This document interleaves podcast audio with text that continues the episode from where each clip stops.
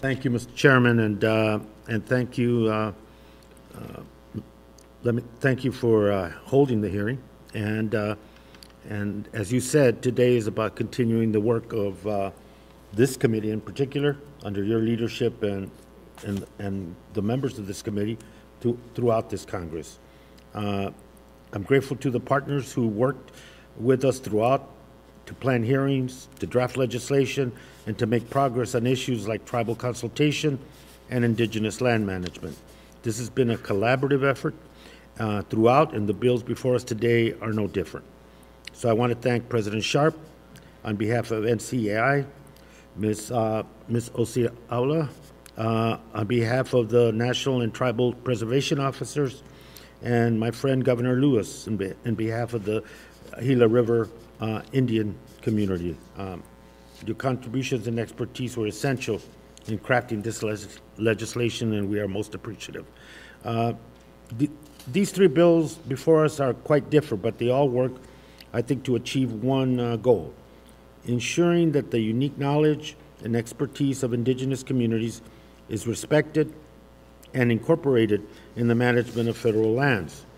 Whether amending existing law, uh, crafting new programs, or putting new protections on the ground, these bills ensure that tribal governments are front and center in that decision making process.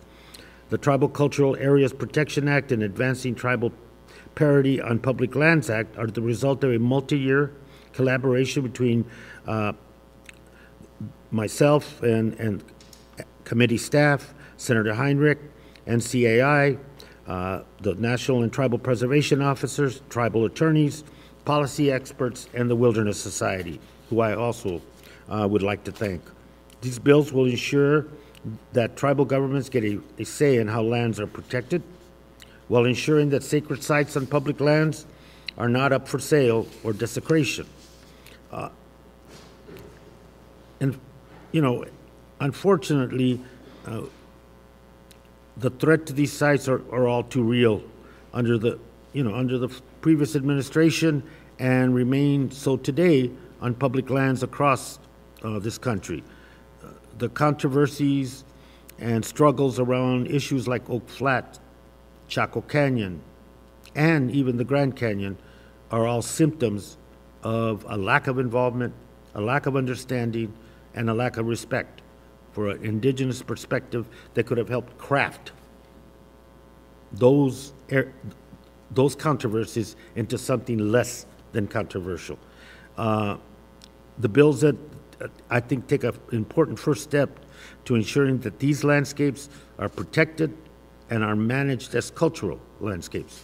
The Great Bend of the Gila Conservation Act represents nearly a decade of work to protect a culturally important and ecologically fragile landscape in my home state of uh, in my home in southern Arizona. The bill will protect tens of thousands of acres of new conservation lands and wilderness across the landscape dotted with petroglyphs, ancient structures and settlements, and other cultural artifacts and monuments. But we've made but we've made some important updates to the legislation this, this Congress to ensure that the 13 tribes with ancestral connections to that, this landscape have a real voice in its future management. So I want to thank Governor Lewis in particular for appearing today to share his expertise with us and to discuss the importance of these protections. It's, it, the Gila River community is uh, through the leadership of the, of the governor and its uh, community, uh, have always been important partners in the, the issues of management and the issues of our use of our public land and the general and the overall protection uh, of antiquities, cultural resources, and historic resources. Uh, before I close, I also want to acknowledge uh, that this conversation isn't happening in a vacuum. There's work being done across this country by indigenous leaders, tribal communities, and organizations to protect these sacred sites. I'm happy to say the Biden administration, uh, with, under the leadership of Secretary Haaland and her team, is taking a leading role in these efforts. From the Native Nations Summit to the reestablishment of Bears Ears, we have been pleased to see that the President and his appointees fully embracing the work of co stewardship. I'm particularly pleased to see yesterday's announcement that the Biden administration plans to release new guidelines across several agencies on best practices for co-management.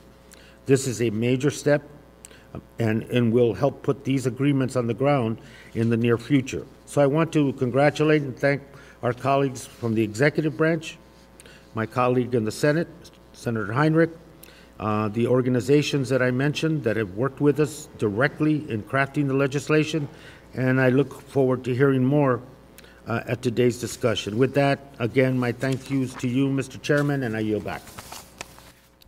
Gentleman yields back. Uh, I thank the chairman for his uh, very valuable testimony today.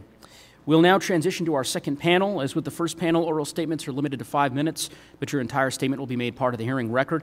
When you begin, the timer will start and it will turn orange when you have one minute remaining and red when your time has expired. The witnesses may proceed to the table. Um, just one piece of administrative business before we start. Unfortunately, uh, Ms. Simms Hipp from the U- U.S. Department of Agriculture will no longer be able to testify as she is dealing with a medical emergency. We certainly hope that she is okay, and we look forward to continuing to work with her and the USDA on these efforts. With that, the chair will now recognize Mr. Bryan Newland, Assistant Secretary for Indian Affairs at the Department of Interior, and supported by Mr. Raymond Suazo, uh, Arizona State Director at the Bureau of Land Management.